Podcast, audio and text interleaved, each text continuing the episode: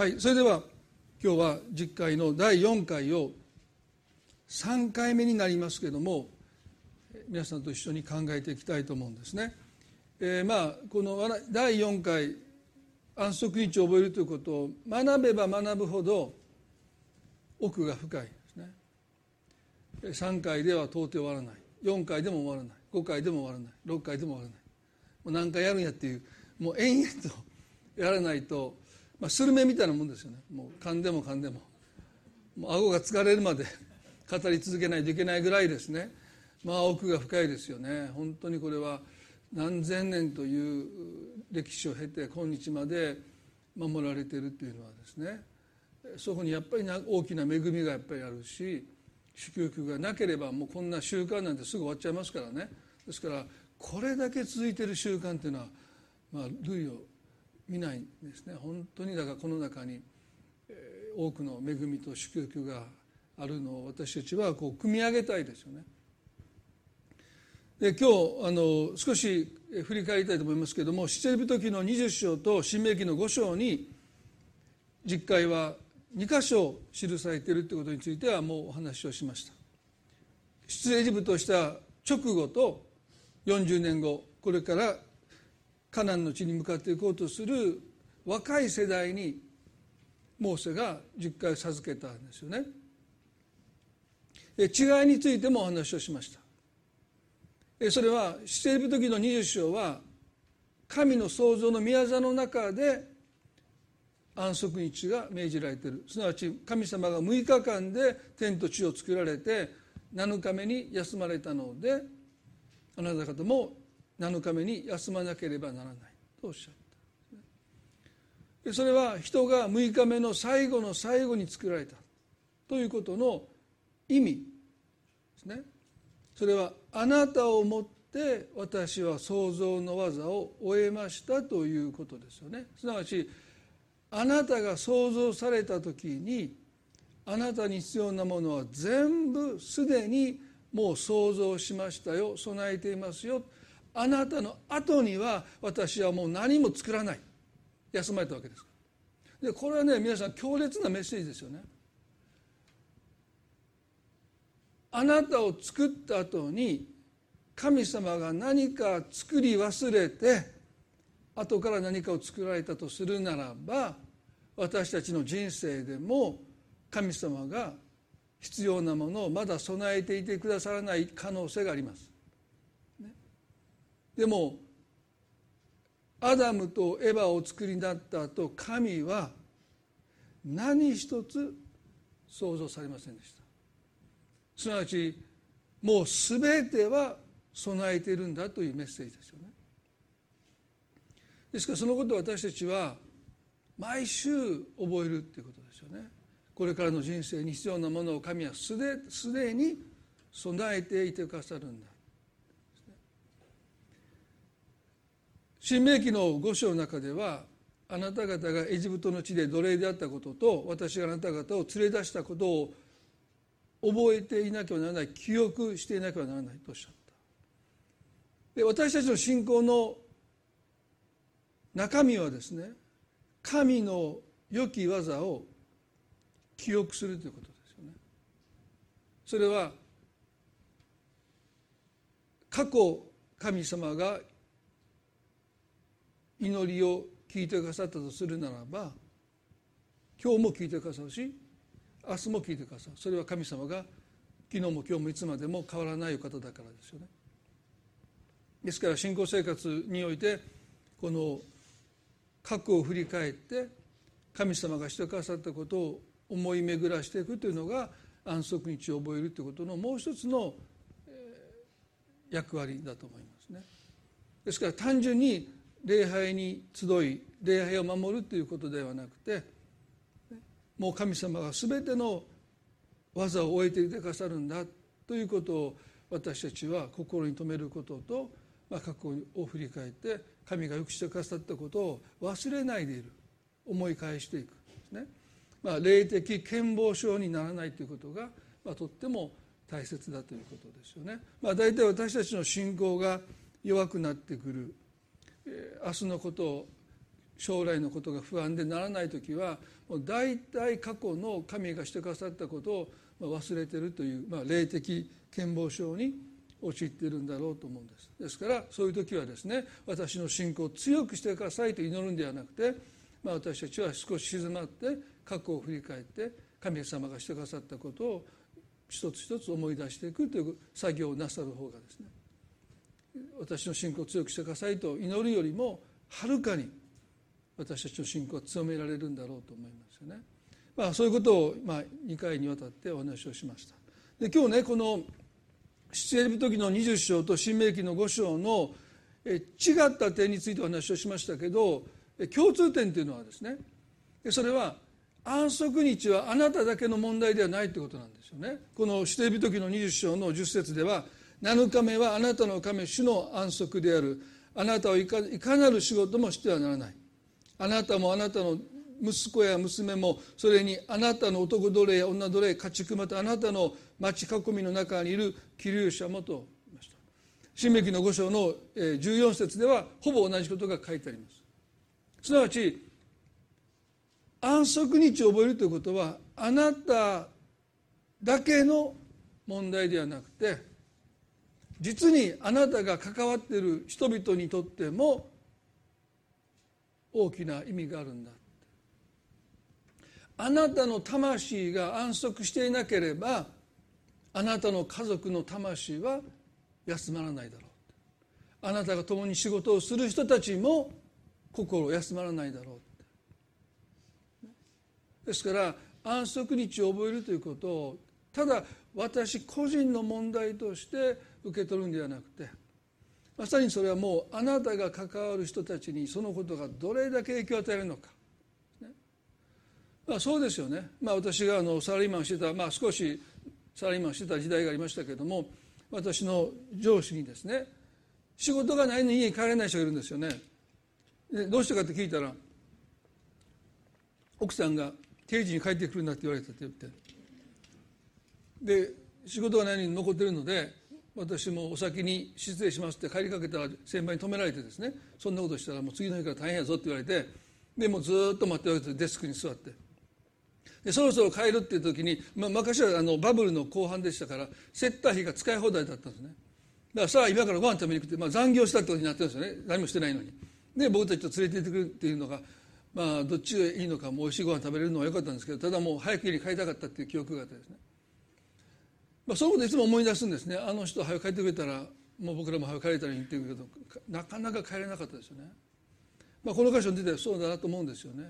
もし私たちが心に不安を抱えているならば苛立ちを抱えているならばもはやそれは私たちだけの問題じゃない、どれだけ多くの人に影響を与えているのかということ。それは隣人への配慮として私たちが休んでいくということをここで語られている。私がすごく尊敬する旧約の聖書学者のブルックマンという方はですねまさに第5から第10までの人間関係に関する戒めの前に安息日を覚えるということが置かれているのは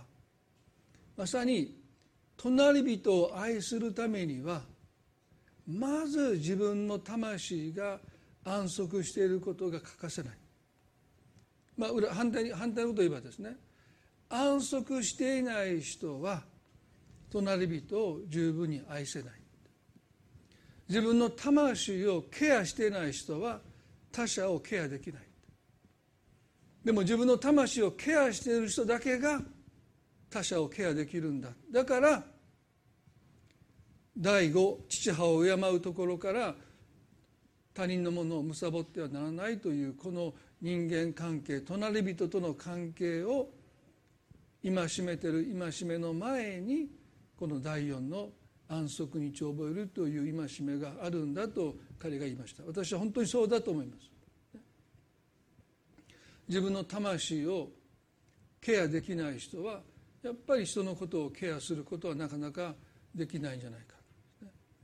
ですから隣人を愛するために私たちはまず自らが安息していくということを、ね、自分が安息できなければ他者をケアできないんだ。ですから休むことが義務付けられているということはですね、まあ、前も言いましたけどこのヘブ人たちにとってはですねかつて奴隷だったわけですからね。すごく違和感があった、でも愛する義務を果たすためにはまず自分を大切にすることを学ばなければならないと神様がおっしゃったんですね。ですからそのことの前にまずあなただってまずあなたの魂だってそう神様がおっしゃってるんじゃないかな。でもね皆さん新約になって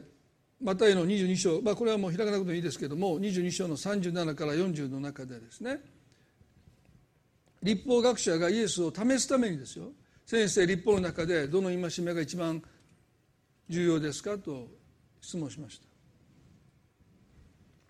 するとイエスはねあなたは心を尽くし命を尽くし知性を尽くしてあなたの神主を愛しなさいという戒めとあなたの隣人を自分自身のように愛せよという2つの戒めをおっしゃってこの2つの戒めに立法と預言者の全体がかかっているのですとおっしゃった。第一の戒めから第三までの戒めは神を愛することを教えています。そして第5から第10までは隣人を愛することを教えている。ですからイエスは10回をこの2つにまとめた。凝縮されたわけですよね。1から3を神を愛すること。5から10を隣人を愛すること。そしたら4の安息日を覚えることはどこに行ったんだ？まあこれは私の個人的な考えなんですけどユダヤ教はその信仰の中心を安息日に置いてますよね。よく言われます。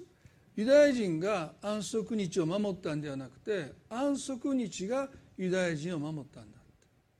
ローマ帝国によって国が滅んだと彼らは世界中に離散しましたけどユダヤ人としてのアイデンティティを失わないでもう一度彼らがユダヤ人として国を再建できたのはそれは安息日のおかげだったですから安息日がユダヤ人を守ったという言い方はですね、まあ、決して大げさではないと思いますよね、まあ、彼らにとっては信仰のアイデンティティは安息日です。でもプロテスタントはどうでしょうか？多くのクリスチャンにとってこのイエス様の言葉はですね何か実会が1から3と5から10の2つが凝縮されて4が抜け落ちているように感じているクリスチャンが少なくないんじゃないかな。でも本当にそうなんでしょうか？実際問題としておそらく安息日を覚えるということはこの神を愛することと隣人を愛することの2つの戒めから除外されたとどこかで感じている人も少なくないんじゃないかな。もうそれは過去のものだまあ、つい最近私も YouTube でその議論アメリカの神学者たちがですね安息日は過去のものなのか今も続くのかっていう議論がなってまあ過去のものだっていう主張する方もおられました、ね、まあユダヤの三大祭りをクリスチャンたちは祝わないので安息日ももうそれは人類的、ね、彼らの、休みであってそんな私たちは、ねまあ、日曜日を普通に休息するっていう程度でいいんじゃないかっていうふうに教える人もいるかもしれませんけど私はねこのイエス様のおっしゃったことの意味はですね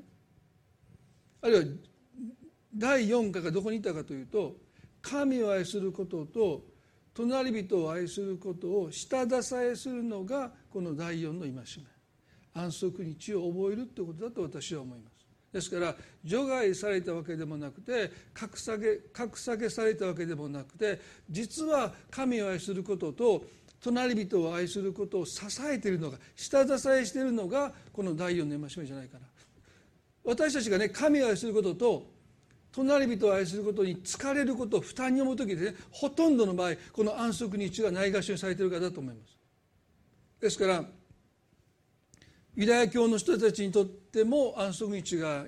大事なようにクリスチャンにとってもそしてプロテスタントの私たちにとっても安息日を覚えるということはこの神を愛することと隣人を愛することを私たちの中で支えてるんだ土台なんだということをですね、まあ、ぜひ覚えていただきたいそう思います。マタイの11の28でイエス様こうおっしゃった。全て使いた人重に負っている人は私のもとに来なさい。私があなた方を休ませてあげます。まあ繰り返し繰り返し祈りの中で祈りますけれどもそれは安息日の実践がですね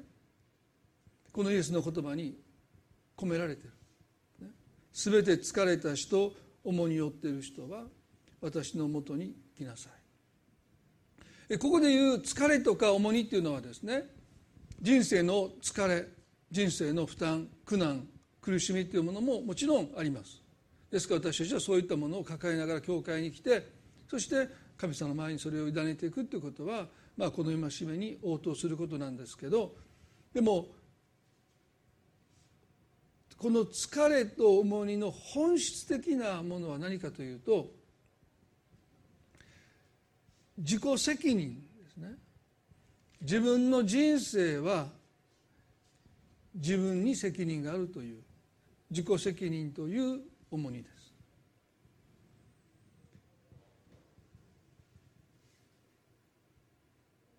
ほとんどの人の重荷の本質は自分の人生は自分に責任があるので自分で何とかしなければならない。だから休めないんですよね。私があなた方を休ませてあげますというこのイエスの言葉は私があなたの人生の最終責任者であるということをおっしゃってる。ですから私たちにとって魂が安らいでいくのは私たちの人生は神様から預かっているということを理解してだから管理することを神様から私たちは求められてるんだけど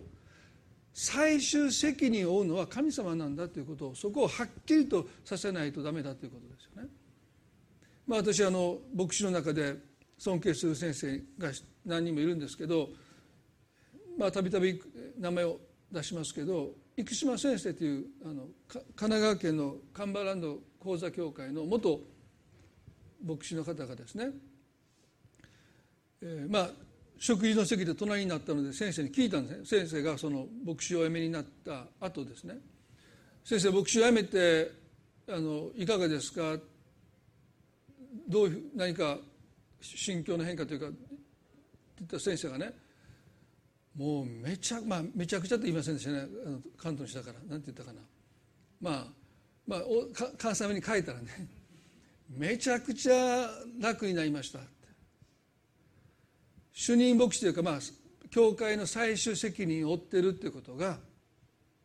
こんなにも重荷だったということを下ろして初めて分かりました。辞めた次の日の朝目が覚めた時にもう電話がかかってこないって、ね、めちゃくちゃ楽やんかみたいなね。そんなこと先生僕に言わないでください。僕これから何十年もまだ僕しないといけないのにいやもうねびっくりしました。まあ例えば1 0キロ減量した人がよく言いますけど1 0キロの米の袋を持った時のあの感覚ですね。こんなの体のどこにどこにつけてたんって皆さん1 0キロ、ね、めちゃくちゃ重いですよ。僕時々階段をねあの小学生が帰ってくる下校時間と会った時にも小学生がもういろんな階で止まるのでもう7回荷物持って上がる時にそのペットボトル 2, 2リットルのやつが2本ぐらい入ってるでしょ？あと4キロ5キロですよね。もう 7, 7回上がった時点で手ちぎれそうですよ。もうあのビニールが細くなって食い込んでね。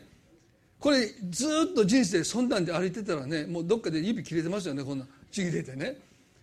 4キロぐらいでももうめちゃくちゃ重いですよ。もう 7, 7回まで上がったらもうスポーツクラブ週5日行ってる割にはもう息がもう上がって上がってもう何のためにジム行ってるのか思うぐらいヘトヘトなんですよね。1 0キロどこに身につけて、ね、でそれ改めて渡されたらめちゃくちゃ重いんですよね。でも普段はもうもう慣れてるんですもう人生っていうのは辛いしもう苦しいしもう心配するのは当然で悩むのも当然でですね。でそういうもんなんだって私たちは思ってるんだけどイエス様はそれを重荷だっておっしゃるんです。私の荷は軽いとおっしゃった。この違いを私たちやっぱり毎週毎週ああやっぱり私は抱えすぎてた。私の責任じゃない。私はね管理すること。シュワードシップですよね。それを神様から託されてはいるけれども最終責任は神様を負ってくださってるんだということを私たちは自らの魂にやっぱり語らないといけないその違いは皆さんねもうびっくりするぐらい心砕いて管理することの負担と自己責任あなたの人生はあなた自身で責任を負えとそのメッセージを私たちはただ鵜呑みにして自分のことは自分でしなければ一体誰がしてくれるんだって。それは責任感が強いんじゃなくて傲慢ですよね。私たちは自分で自分を救えないんですから。最終責任なんか負えるはずがないでしょ。う私たちを救うことができる方だけが最終責任を負ってくださるんであって私たちは自分で自分を救えないんですから私たちは管理することに心砕いていく。そして最終責任という重荷を神の前にいつもいつも下ろしていくということですよね。そのことをここでイエスは私たちに教えてくださっている。この先週先々週とこのマルタ・マリアラザロのあの出来事から少しお話をしましたけれどもラザロが重い病気にかかって死にかかった時にマルタとマリアはあなたの愛しているものが病気ですと伝言を伝えますけれどもイエスはすぐにベタニアの町に行こうとなさらないでそのところに2日間とどまった。そしてイエスがベタニアの町に着いた時にはもうラザロは息を引き取って死後4日経っていた。マルタが言いました主よもしあなたがここにいてくださったならば弟ラザロは死ななかったでしょうにと言いました。あなたがすぐに駆けつけてくだされば救えた命だったと言ったんですよ。イエスはまあもちろんこの後彼はね奇跡的に墓の中が出てきましたけどもでもね救い主イエスに対してマルタはもしここにいてくださったならば弟の命は救えたのにという失望をぶつけた、ね、皆さんねもうすぐクリスマスが来ますけれども神の御子が人の姿を持ってこの地に来てくださったことは何を意味するのか。それは全知全能なる神が人としての姿を持ってきたというのはね見かけだけじゃないんですよ。私たちと同じようになったと聖書書いてますね。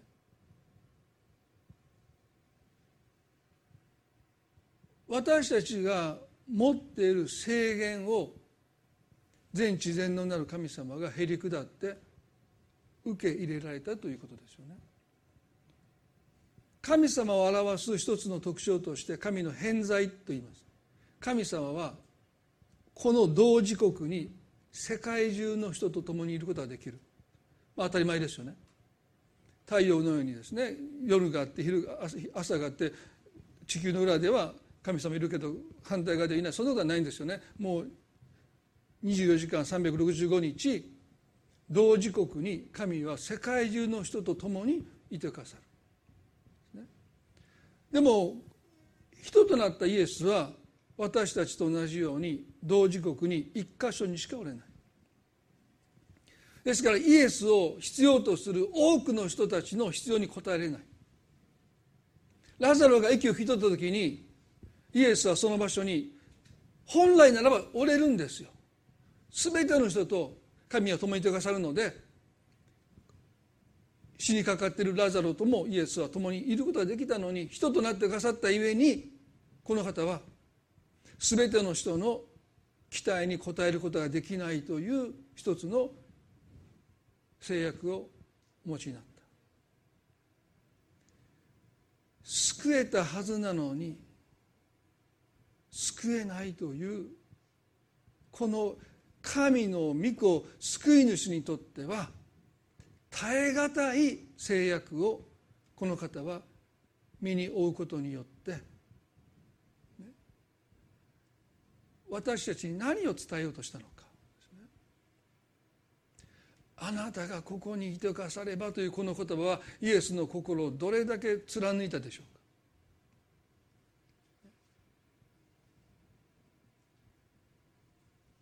一つの場所にしか折れない。全ての人の苦しみに応えてあげることができない。多くの人を失望させるというこの制約を神の御子が受け入れたとするならば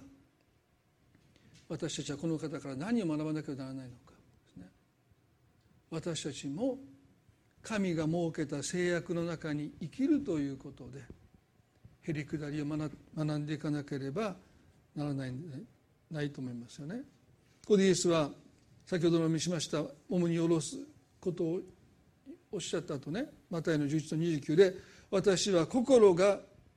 柔和でへり下っているからあなた方も私から私の首きよって私から学びなさいそうすれば魂に安らぎが来ます」ここでイエスは私のもとに来なさいと招いた後に何をおっしゃったかというと私のあなた方も私のくびきよってのこのくびきというのはね神の制限ということです。あの牛の首に木製の固定器具をつけるとですね、まあ、牛は自由に行きたいところに行けなくなるという意味でかなり活動が制限されますね。まあ、それを嫌って最初はもう他の方向に行こうとするけどもうその首のところに木製の固定器具がしっかりと止められるならばもうある一定方向にしかも行けない。でその方向に行く限りにおいては何の束縛もないんだけど自分の行きたいところに行こうとすると束縛を感じるし制限を感じるわけですよね。だから非常に牛はですねもがくんです。もがいてもがいてもがいてもがいて何を何をするかというともうもがき疲れてもう首輝が示す方向に行くことに心を落ち着けていく。これがイエスがおっしゃった柔和とへりくだりという私たちの中にイエスが求めている一つの品性ですよね。皆さんね神の御子ですら人の姿を取ることによってもしあなたがここにいてかさればというこのマルタの嘆きの前でいやこの首輝さえなければ私はどこだって行けたのに。でも人の姿を持ってそして全ての人のために十字架で死ぬというこの十字架の使命を果たしていくためにキリストが追われたくびきはですねこのマルタの嘆きに応えてあげれない。答えようと思えばできるんだけどこのくびきがあるからあなたのその嘆きに私は答えることができないというそのことの中にあって彼は柔和とへりくだりを学んでいく。すなわち私ができないけどマルタよ父なる神様はしてかさるんだということにこの方はですね柔和さとへりくだりを学ばされていくんですよね。ご自分が救えるのにくびきを追われたことによって私じゃなくて父なる神様があなたの嘆きに応えてくださるということをですね。この方は自らをそのくびきのもとにとどめていくということで柔和さとへりくだりを学んでいかれた。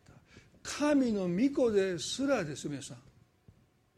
完全なお方なのにこの方はくびきのもとに身を置かれることによって柔和さとへりくだりを学んでいかれた。そうすれば魂に痩せが来るとおっしゃった。皆さん私たちにとって安息日とは神の制限の中に生きることをよしとしてそこでもがくことをやめてそこで柔和さとへりくだりを身につけていくことを通して魂に安らぎが来るということが私たちが安息日を覚えることにおいて神が願っていることなんだろうですから出エジプト記の20の9でねあなたは6日間働いてあなたのすべての仕事をせよと言いました。神様はね6日間働いてあなたのすべての仕事をせよと死せび時の20の9でおっしゃった、ね、これ安息日の一つの実践ですよね。今日特に皆さんのお話ししたいのは7日目のことじゃなくて6日目のことです。安息日のこの戒めは7日目だけ言ってるんじゃないですよ。6日目あなたの仕事をせよって書いてる。安息日を守るということはただ7日目のことだけじゃないんですよ。6日目をどう生きるか。それもとっても大切なファクターですよね。7日目だけが問題じゃない。6日目をどう生きるか。セットです。そして神はね6日間であなたのすべきことをせよとおっしゃった。すなわち6日間の中であなたがしないといけないことを全部せよっておっしゃったわけじゃないんですよ。それだとあのエジプトのファラオと同じです。藁を自分たちで調達してそしてレンガの量を減らしてはならないってだから限られた時間の中で仕事量が増えたけどそれをやらないといけないとね生産性を生産力を高めろという命令でしょ。でもそれは限界を超えてましたよ。そんなの無理なんですよ。だから彼らは神に叫んだわけですけども。だから神様は6日間のうちでやるべきことをやり終えなさいって言ったわけじゃない。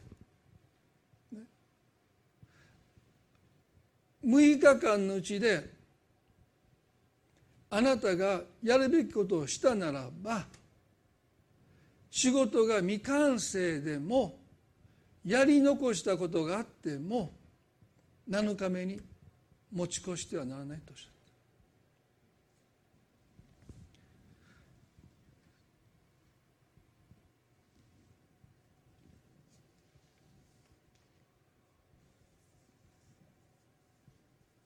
6日間であなたができる限りのことをもうしたならば7日目は休まないといけない。この出エビ時の先ほど召しました20章の10節でですね7日目はあなたの神主の安息である。あなたはいかなる仕事もしてはならないという言葉は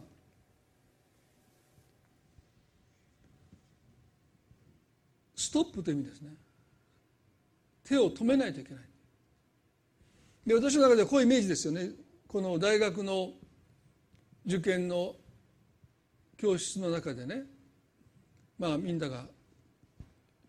答案用紙に答えを書き込んでるんですけどもう時間が来て「はいそこまで」って言われた時にね「はい手を止めて」って言われた時にまあみんな鉛筆とかシャーペンを机の上に置く音が聞こえますね。バタバタバタバタって。でも大体何人かはですねまだ書いてる人がいますよね。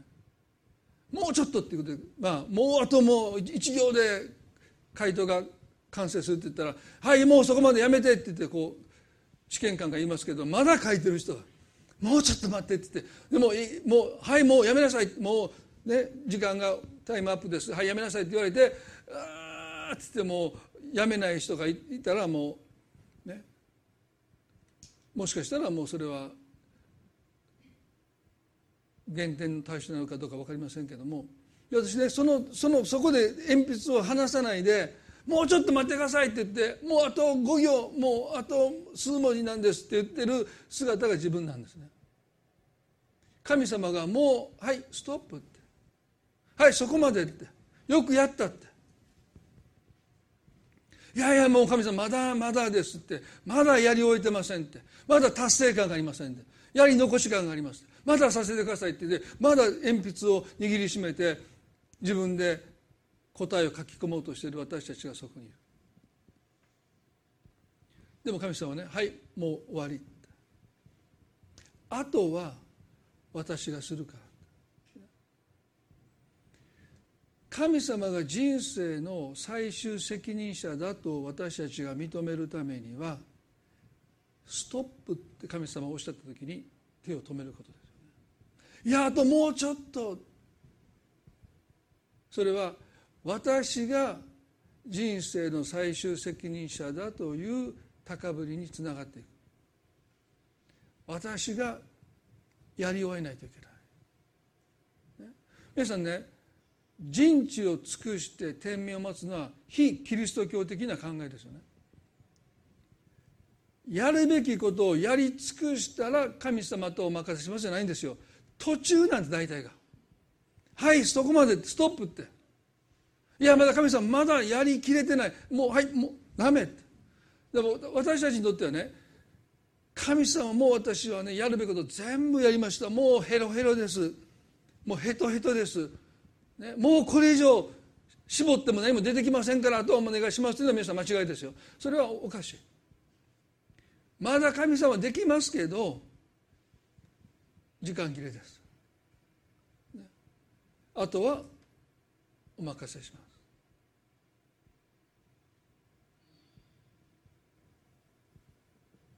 6日間で仕事を終えるってことはかなりの仕事を未完成のまま手を止めるってことなんです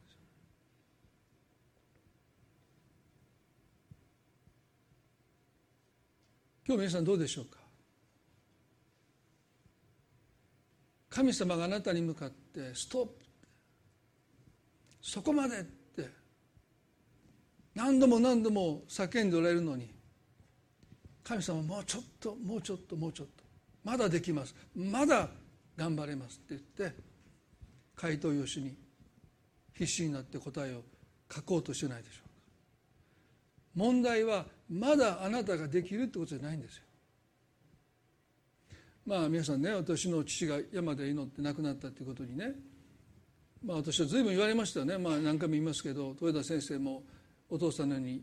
死ぬまでやるんですねって。もう行き着くところまで行き着くんですねって。いや僕はもう絶対死なないって。その、まあ、死にますけどね。死にますけどそういう山に行って 33, 33年で生涯を終えてそういう生き方はしない。ジムに行きます。ちゃんとジムに行って運動もします。ね。でもう睡眠もとります。山なんか行かないってね。もう言ったらその先生も「ええー、あの豊田先生の息子さんですか？本当に」みたいなこと言われてもうもうその時はもうもう絶対ジムに行くって決めましたよね。まあでもそれプレッシャーがあったんですよね。もう伝説でしたからね。燃え尽きたって。33年の生涯を徹夜祈祷の山で祈りながらお父さんは燃え尽きていったんだ。信木先生もお父さんの後を追っててもう、ね、人のことはほんまあれですよね人のことだからって言ってもうみんな平気で言いますよね。いや僕家族いますからって言いましたからね。僕ら寂しい思いしたからって僕はそういうふうになりませんって言いましたけど、まあ、でもその人本気でしたよ。お父さんのように。で僕は父を尊敬はしてますけどでもねそこはね間違ってたと思いますね。まあ、間違えたっていうか、まあ、彼の時だったと思いますけれどももう少し体をいたわった方が良かったかなとは思いますけれども。でもねまだできます。だからやりますっていうことじゃないんですよね。神様私たちに柔和とへりくだりを学ばせるためにできるけどしない。神が設けた制限の中に生きるということを私たちに求めている。ですから6日間で何もかもしないといけないということじゃなくて6日間もう頑張ったらもうもうあなたはいいって。私がやるから心配することもそうですよね。私たちやっぱり人間だからいろんなことを心配しますけど心配することにも安息日が必要ですよ皆さん。今日はもう心配しない。月曜日から土曜日まで散々心配したから今日はもう何にも考えない例えば子供のことで心配がある人にとってそれは難しいかも分かんない。ずっとそのことが心にあって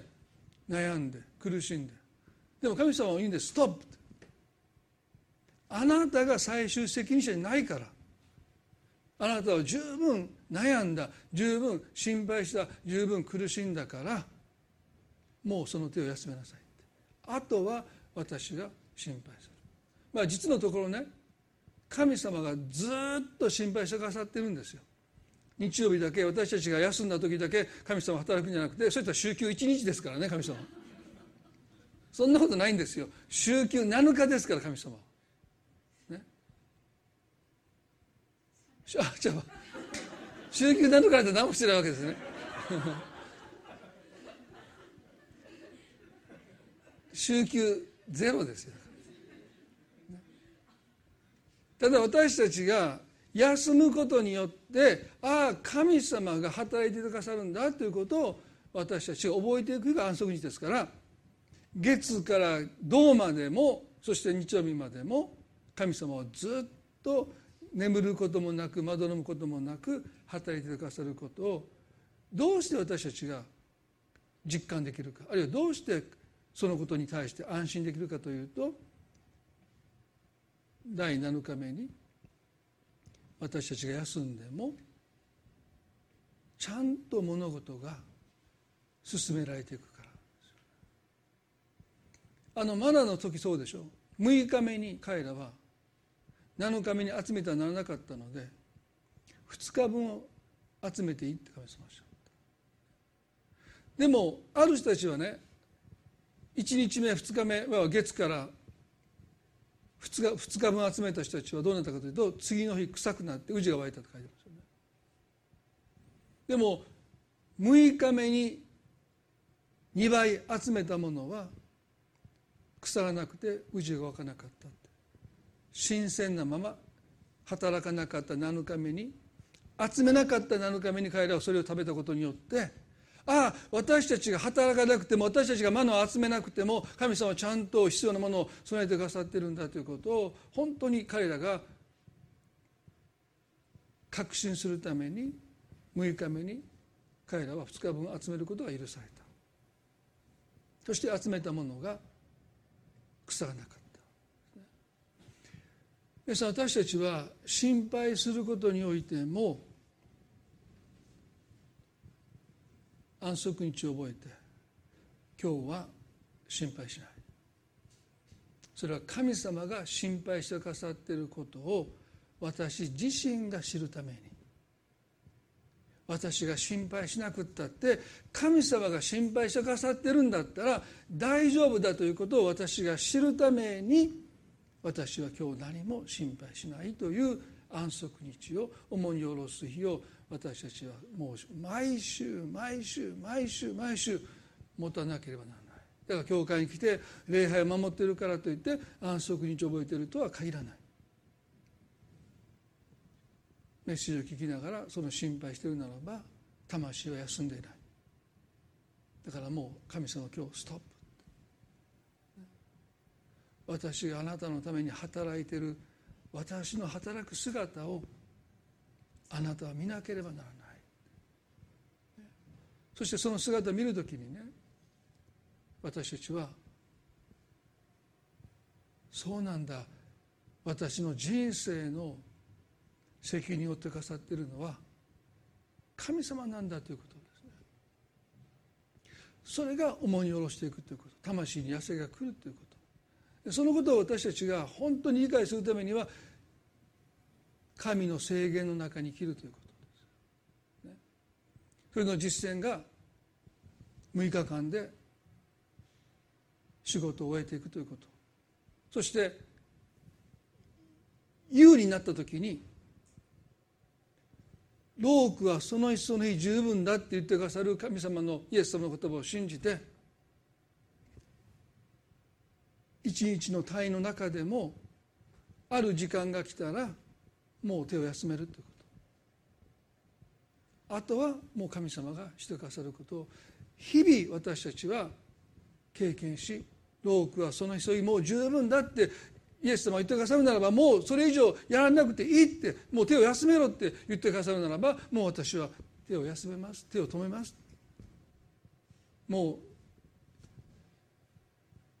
この不安を抱えたまま夜寝床につくことをしないでもう神様あなたに委ねますって言って。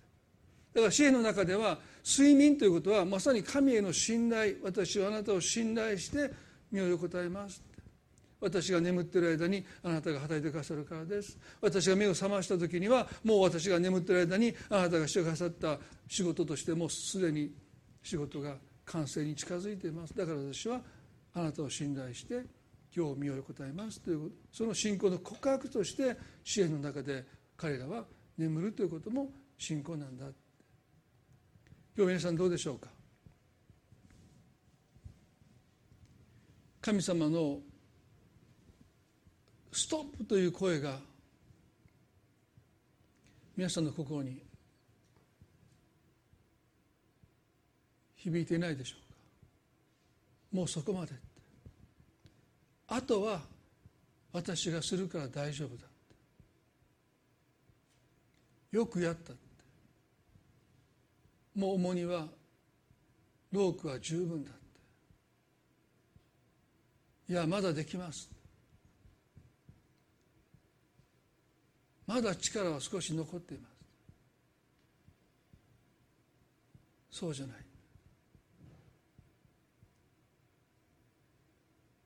私の仕事は私があなたのした仕事を完成させるのが私の仕事だと神様おっしゃるんですね。ですから管理者の責任はその完成を最終責任者に任せるということですよね。その重荷を負わないでいただきたいと思うんですよ。神様が必ずあなたのロークを完成させてくださる。だからもう私たちはこのことがどうなっていくのか。心配で休めないとするならばもうそれは神様の領域ですからその日その日のロークに私たちは心を傾けて十分だとおっしゃってくださる神の言葉を信頼してあなたに任せますって言って休息していきたい。一言祈りたいと思います。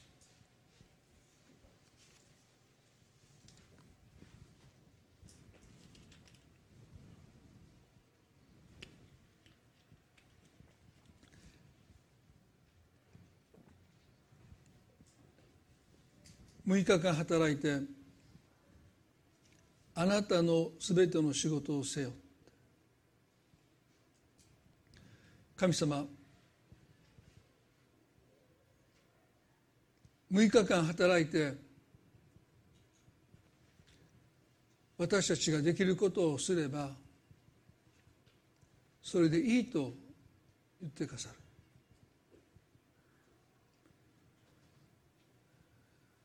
私たちの中にはこんなんじゃまだまだダメだという思いがあります。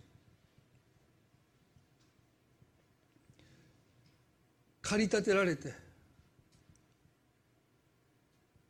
握ったその鉛筆を離さないで何とか自分で完成させよう。解決しよう。その手を離さないでいます。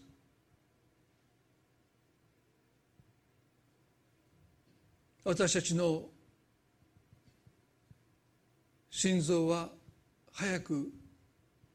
鼓動を打ち体を膠着し強い緊張感の中に置かれます。まさにイエスはそういう人に私のもとに来なさいとおっしゃっていると思います。神様私たちに責任感と高ぶりの違いを示してください。あなたが設けた制限の中に生きることを私たちに教えてください。私たちは全ての人を満足させることなんかできないしあるいは誰かの本当の意味で力になってあげることもできないし助けることもできないかもしれない。役に立たないかもしれない。でもそれでもあなたが私たちに与えてくださっている仕事に私たちが真面目に向き合っていくならばもう主はそこで手を休めるようにとおっしゃる。あとは私がするから。あなたの労苦を無駄にしないって。私が完成させるとおっしゃる。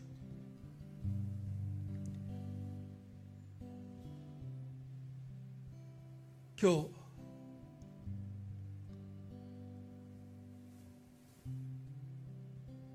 あなたが私のために働いていただかせることを私が知るために手を止めることができますように。心配することをやめることができますように。少なくても今日もう私は何も心配しない。何も思い煩わない。また明日からいろんな心配が心に押し寄せてくるかもしれない。でも少なくても今日安息日を覚えて今日私はもう心にいかなる負担を与えるものを抱え込まない。主よあなたが私のために責任を引き受けてくださり働いていてくださることをどうか私たちが知って。毎週毎週あなたの前でそのことを教えられて。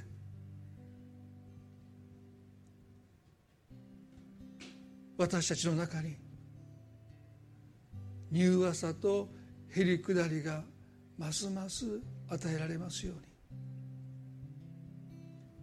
私じゃなきゃというこの思い私がいなきゃならないという思い神様どうか私たちをへり下らせてください。私がいなくてもあなたがいてくださるならば大丈夫です。私が心配するよりもあなたはもっと心配してくださってる。心配するだけじゃないその責任を負ってくださってる。あなたが批判されてくださる。まさにあの御子イエスが十字架で全ての人の罪を負って死んでくださったのはあなたがそれを望もうと望まないと神はあなたの人生の責任を負っていてくださるというメッセージです。お願いもしていないのにイエス様が十字架の上で私たちの全ての罪を負ってくださってその責任を負ってくださって血を流してくださって死んでくださった。もし神が私たちの罪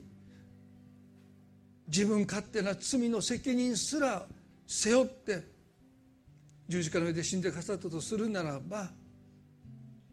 私たちの人生の責任を神が負ってくださらないわけがないです。はずがない。ここまで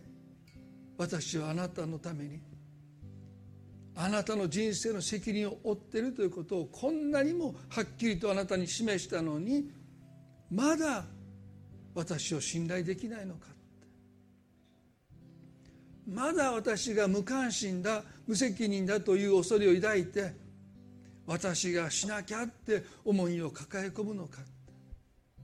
神様今日私たちは十字架で示されたイエス様の姿を見てそうです。こんな私たちの身勝手な罪の責任すら引き受けてくださった神様は私たちの人生の全ての責任を負っていてくださって私たちに休めとここから私がすると語っていてくださる。その言葉を今日聞きたいです。その手を止めたいです。一人一人に神様が語ってくださること。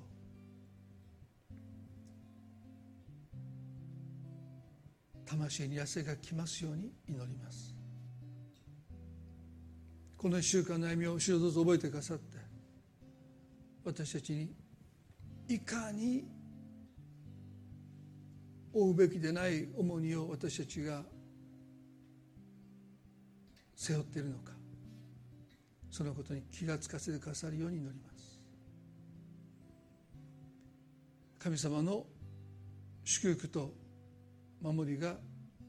一人一人の上にまたそのご家族の一人一人の上に豊かにありますように愛する主イエスキリストの皆によってこの祈りを見舞いにお捧げいたします。それではご一緒に賛美を捧げたいと思います。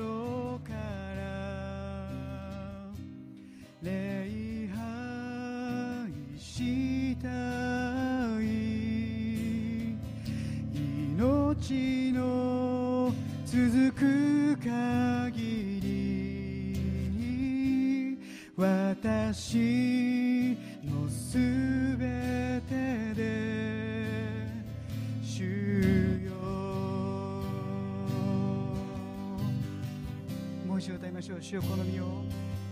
主よ。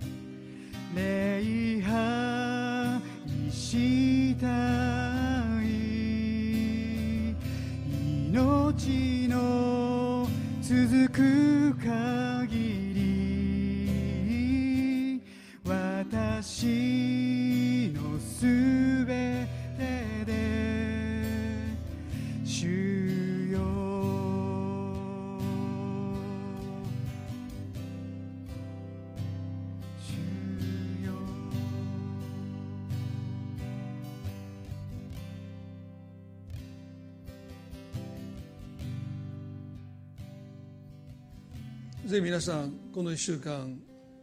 静まる時をもって、まあ、6日間というのは単に日数のことだけじゃなくて私たちが抱える負担の大きさ量とも言えますよね。目安はですよね。私たちの中に愛することへの意欲が失われているならば負担が大きすぎると思いますね。誰かに優しくしようと思う気持ちがどこかちょっと負担だなって。多分それはもう6日間を超えてると思うんですね。それが多分私たちのあの神を愛することと隣人を愛することの下支えを安息がしているということはそういうことなんだろうと思うんです。まあ、私個人のこと言えばですね牧師をすることをやめたいと思ったことはないんですよね。どうしてかというとそんな負担を背負ってないからです。それに尽きると思う。まあ結構牧師の中でね何度もやめたいと思ったたくさんいますよね。もう一度もね本当にそうなんですよ。やめたいと思うとこまで追い込まれてでもそれ大事だと思いますよもう何十年でやってきて愛することを人と関わることを説教することをちょっとでもしたくないなって思ってやり続けるならば燃え尽きると思います。ですから皆さんどうぞ愛することにおいて少し負担だなって思う時が来たらああ私は休まないといけない。まだできるじゃないんですよ。愛すること神を愛することと隣人を愛することがちょっと億劫だなって思った瞬間にあ休まないといけない。6日間を超えて私は働いてる。そのバロメーターにしてくださればですねおそらく神を愛することと隣人を愛することを私たちが負担に思うことなく喜びになっていく。その見極めを私たち一人一人がそんなふうにしていくことが大切じゃないかな。ですから今日もしその負担が今日少し感じるなっていうふうに思う方がいたらですね休息が必要ですよ。負担を減らしていただきたい。何かに対してノーって言っていただきたい。そしてもう一度自分の方から電話したい。自分の方から声をかけたい。自分の方から何かできることないですかって言いたくて言いたくて仕方がないぐらいになってきた時にああ私の魂は安息してるんだ、十分安息してるんだ。そのことを私たちはね細かく丁寧に自分の魂と向き合っていくということをねぜひしていきたいな。そのことを最後に皆さんと共にね覚えていきたいと思いますね。それでは互いに挨拶を持って礼拝を終わっていきたいと思います。